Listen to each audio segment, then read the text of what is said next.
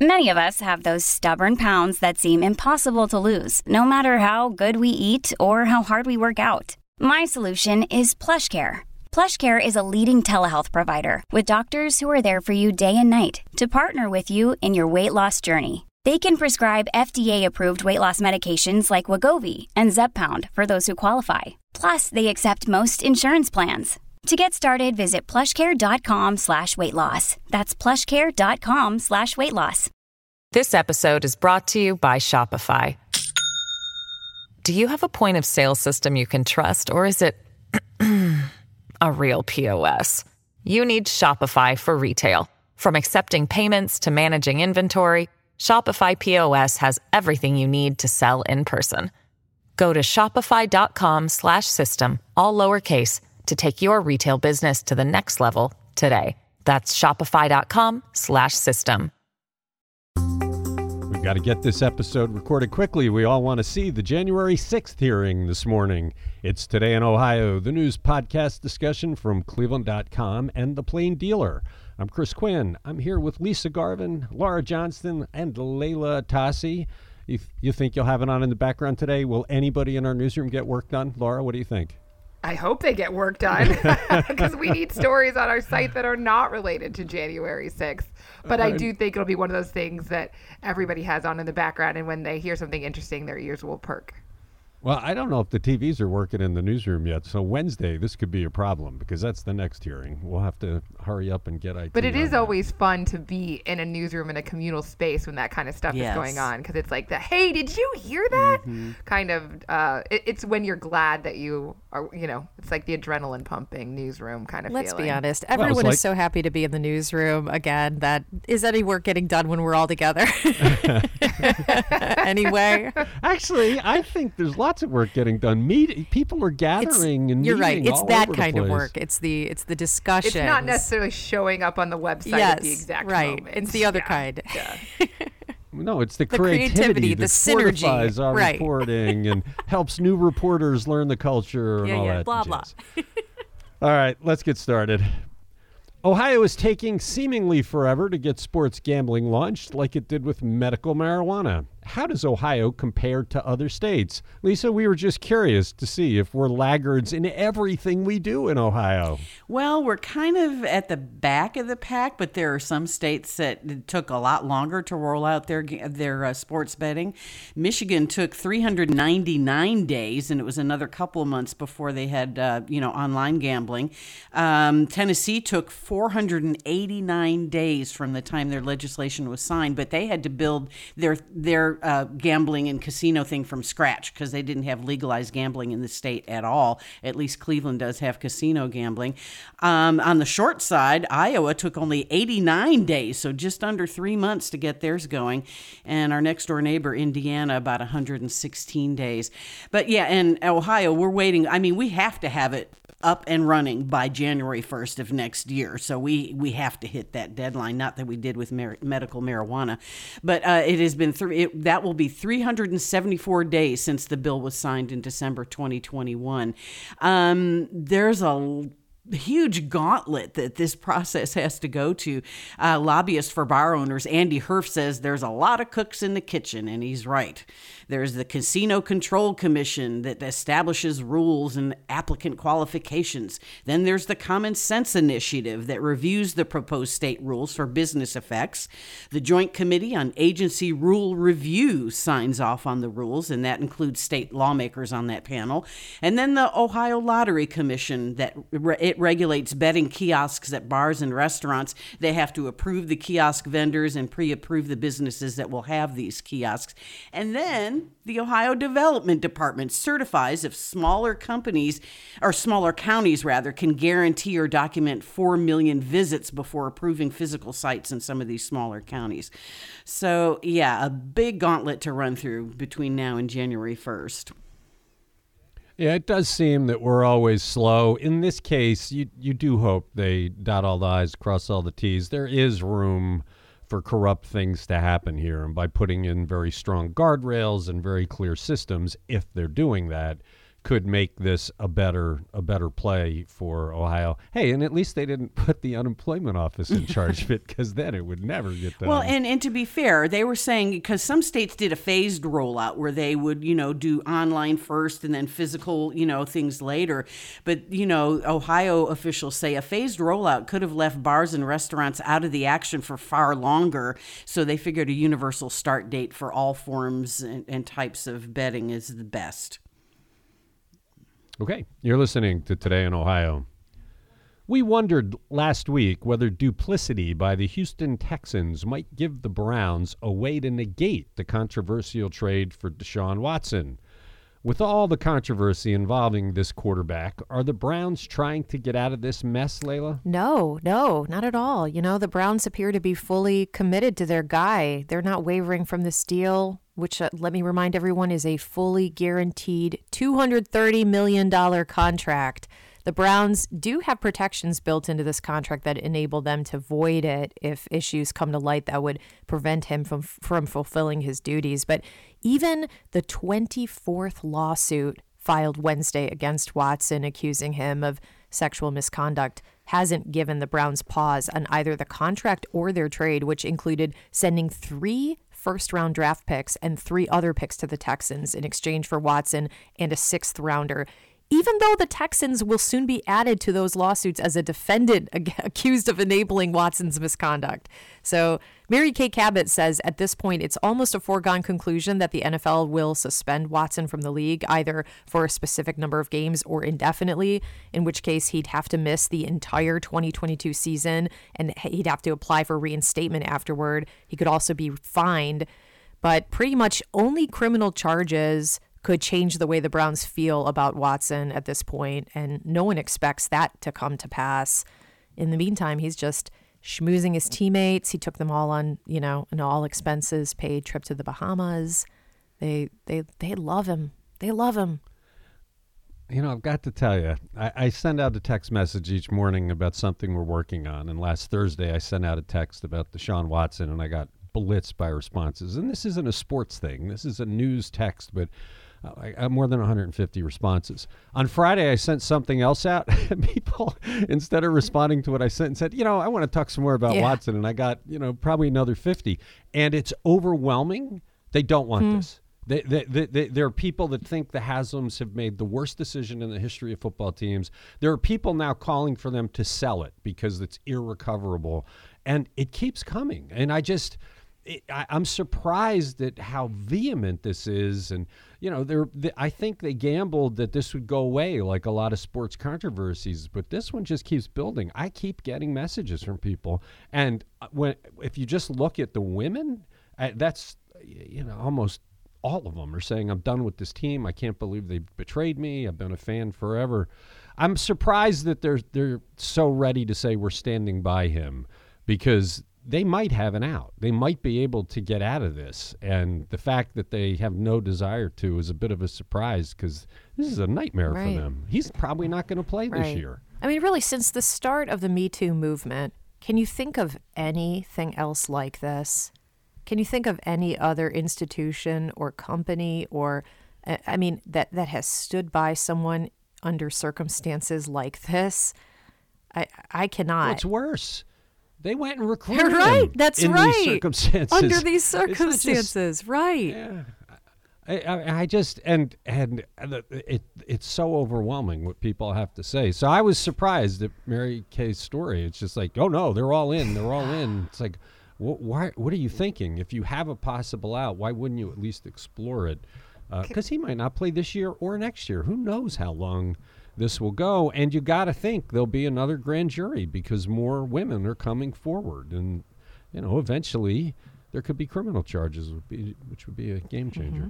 I, I agree with everything you guys have said. I also did read Ted's column, Ted Diadiun's column on mm-hmm. Sunday, and I don't often say I agree with Ted, and I don't agree with everything Ted said, but I do think there's a huge contingent of Browns fans that if he gets to play and they start winning, that it won't matter. And as sad as disgusting as that is, I do think that sentiment is out there. As, oh, I agree. Overwhelming I as the other stuff is, sure. and I think that they will lose a lot of fans. But I think there are other people that will side with of winning course. and a, and a the, team. the stadium will not be empty. That's sure. right. I heard from people that say, I've, I ha- can't remember the last time I've disagreed with Ted Diadiun, but I think he's absolutely wow. wrong in this case. Uh, I think Ted was way off the mark. Oh, I, I disagree think with he- you. I think he's, you know, I mean, there have been criminal NFL players, you know, that have actually been convicted of a crime and are still allowed to play. So, yeah, and their fans are still going to the games. So, I think Ted's kind of got his finger on it there. He goes to the games, so he would know. I, I don't think that he should. I, I don't believe the Browns. Obviously, I think this was a horrible choice, and Yes. and I don't. If I were a Browns fan, this would be the end of my of my commitment to the Browns. And I I think you know I I have a lot of friends who are in the same position, but uh, I think Ted is correct that a lot of Browns fans will not lose their loyalty over this.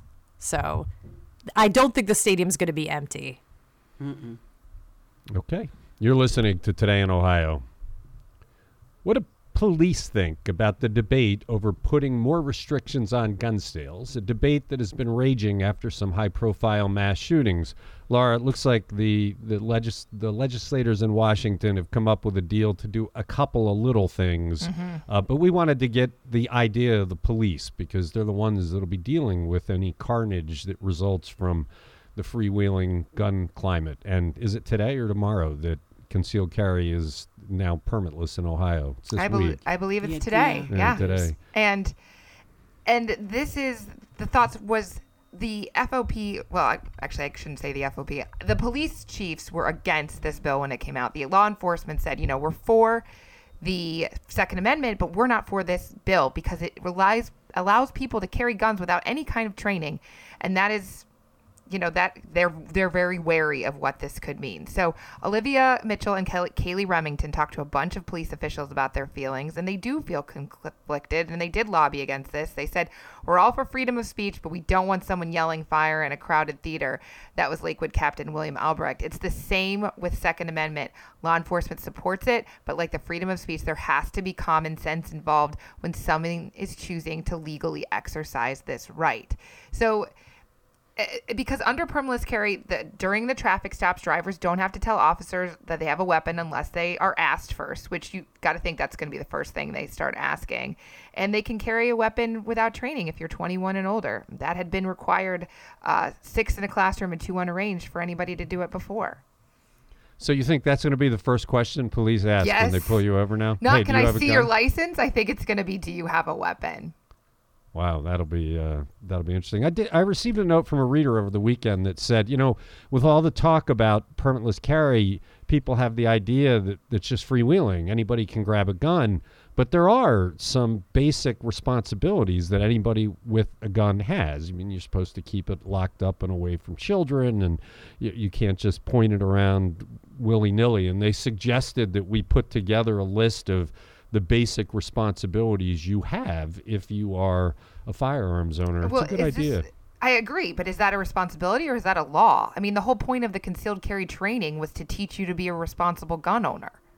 Right, but because you're not getting that training now, they're suggesting that that we could help do a public Ah. service if we lay out some of the basic responsibilities you do have when you are carrying around a firearm or in possession of a firearm. So it's something we probably should do. Probably should have done it before today. You're listening to Today in Ohio. With most primaries over and the November contests mostly set, not for the legislative offices in Ohio, we have our first look at which candidates have the most campaign money to spend. Who's ahead in the key statewide races for senator, governor, and chief justice of the Ohio Supreme Court? Lisa? Well, uh, the article didn't have any uh, figures on the Senate race, so I guess we'll ignore that one. But um, so, yeah, looking at these races um, and the money that they've raised, the Republicans are clearly outraising the Democrats here in Ohio.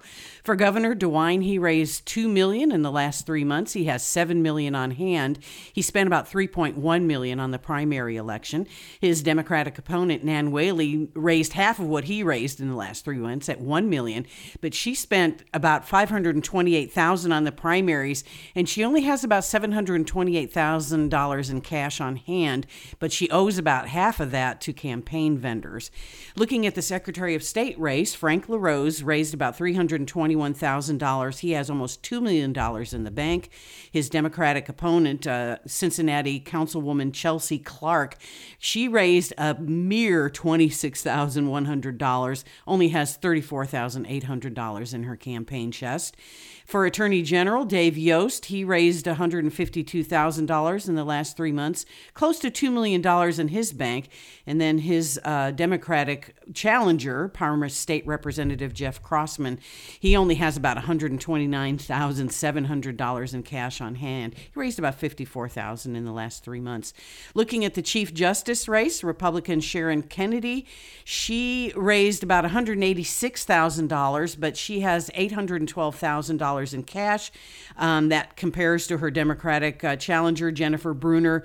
She has about, she raised about the same amount of money in the last three months, but she only has about 400000 in cash on hand. What and you're right. The federal offices have a different deadline. I shouldn't have asked about the Senate.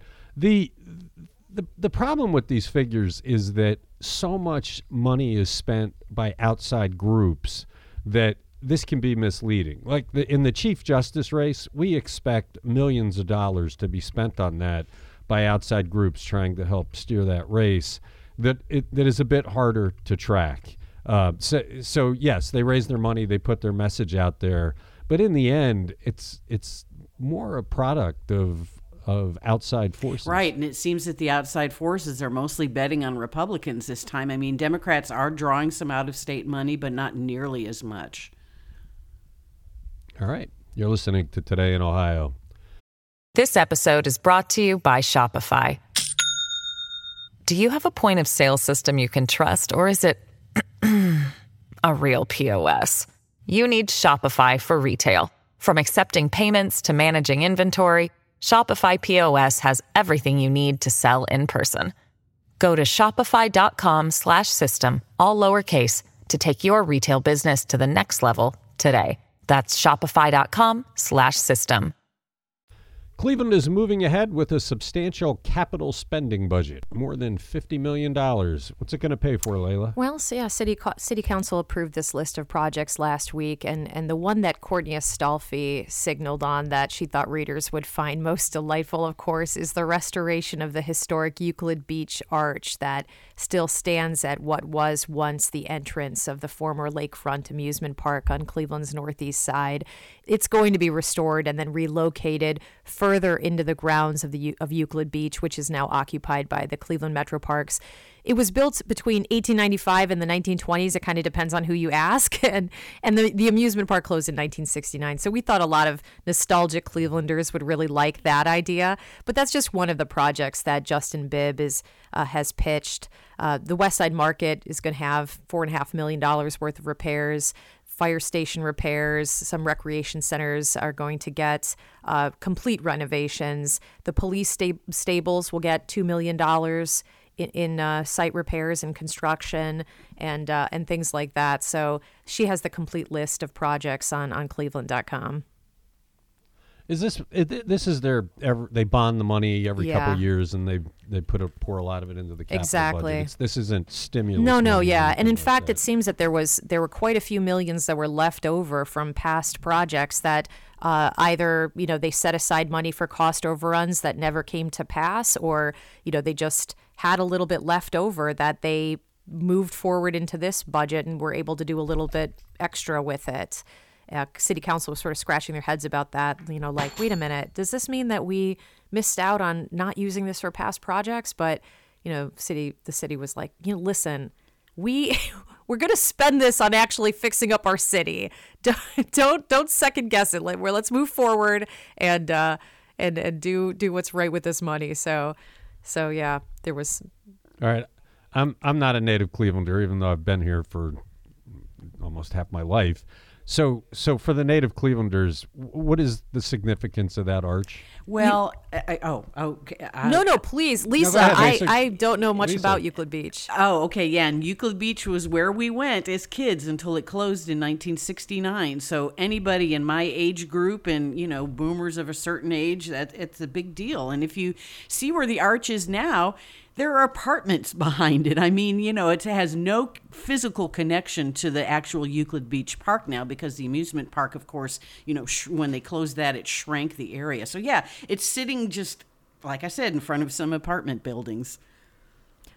So this was a traditional 1950s era kind of amusement park. Yeah, it, it was, and it had you know it had a big coaster that drew people. I mean, it started like Cedar Point did. People were coming to the beach for the water, and then it just grew and grew and grew. And at one point, it was like this huge political mecca too. Like this is where all the politicians would stop by when they were campaigning. I think Kennedy was there at one point. So um, yeah, it has a huge like important role in a lot of Clevelanders' memories of like good times in summer. And that's the one where the carousel was preserved. Yeah, the- that's now at the Western Reserve Historical Association. So Okay, we're going to preserve that arch. You're listening to Today in Ohio. What are the facts in the strange story of a Hiram College student who could spend a long time in prison over the death of a baby she says she has no memory of having? Laura Cory Shaffer wrote a story that raised very serious questions about the evidence used to persuade her to take a guilty plea. Yeah, this is a fascinating story. Um, a 19-year-old college freshman, she's four foot 11 and about 110 pounds, had no idea she was pregnant. She thought she had bad period cramps. She thought she was constipated, and then she gave birth in her dorm bathroom in October of 2019. The baby was found in a trash bag later. The question is whether the baby was born live or still stillborn, and so the medical examiner's office used this test called a float test uh, looking at the lungs to see if they floated. And this idea would be if they had air in them, if they floated, that the baby had been alive outside the womb. But this has been used since the 1700s, but it is wildly, widely uh, thought to be discredited because there's a lot of ways that air could be forced into a baby's lungs.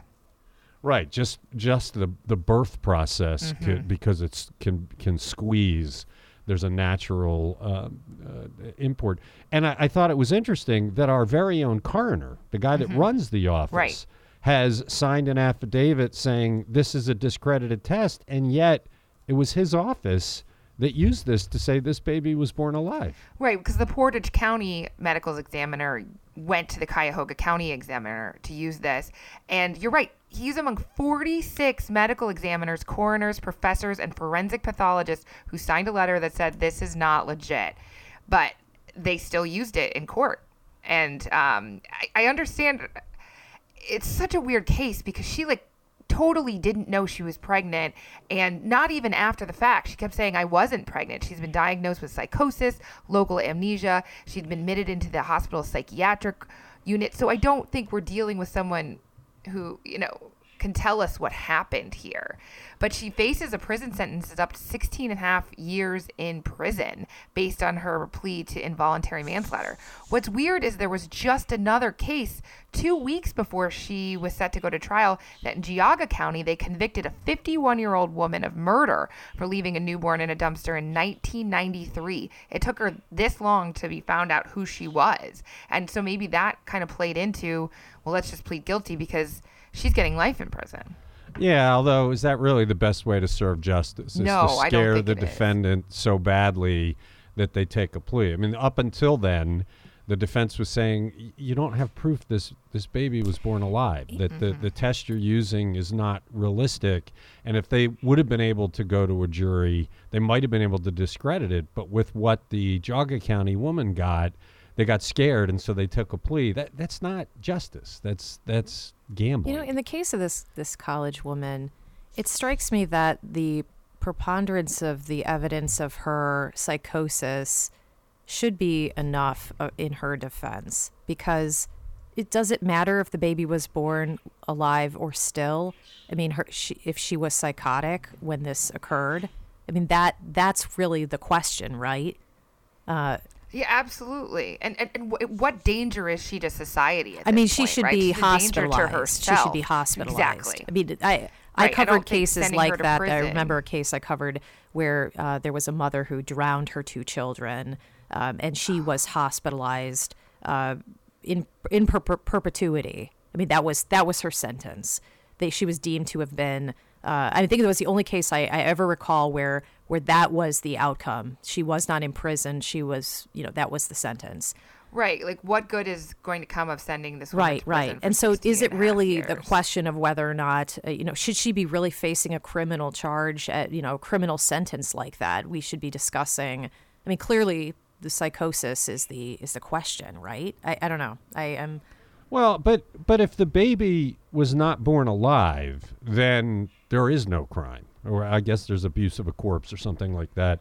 I I, I, think that the the prosecutors, the detectives, they had a duty to figure that out before proceeding. You're right. Well, Leila. but if she's got psychosis, she needs treatment. But if the baby wasn't born alive, this is a completely different case, and they haven't mm, proven the baby true. was born That's true. alive. They haven't, but Cory Shaffer wrote the story, and he did a really good job talking to people. And they said there is sometimes no way to know, like you that scientifically you cannot prove this one way or another. And, so then you have the presumption of innocence in this country. So if you can't prove a crime happened, you don't just say, well, let's go with the crime happened. You go with the crime didn't happen.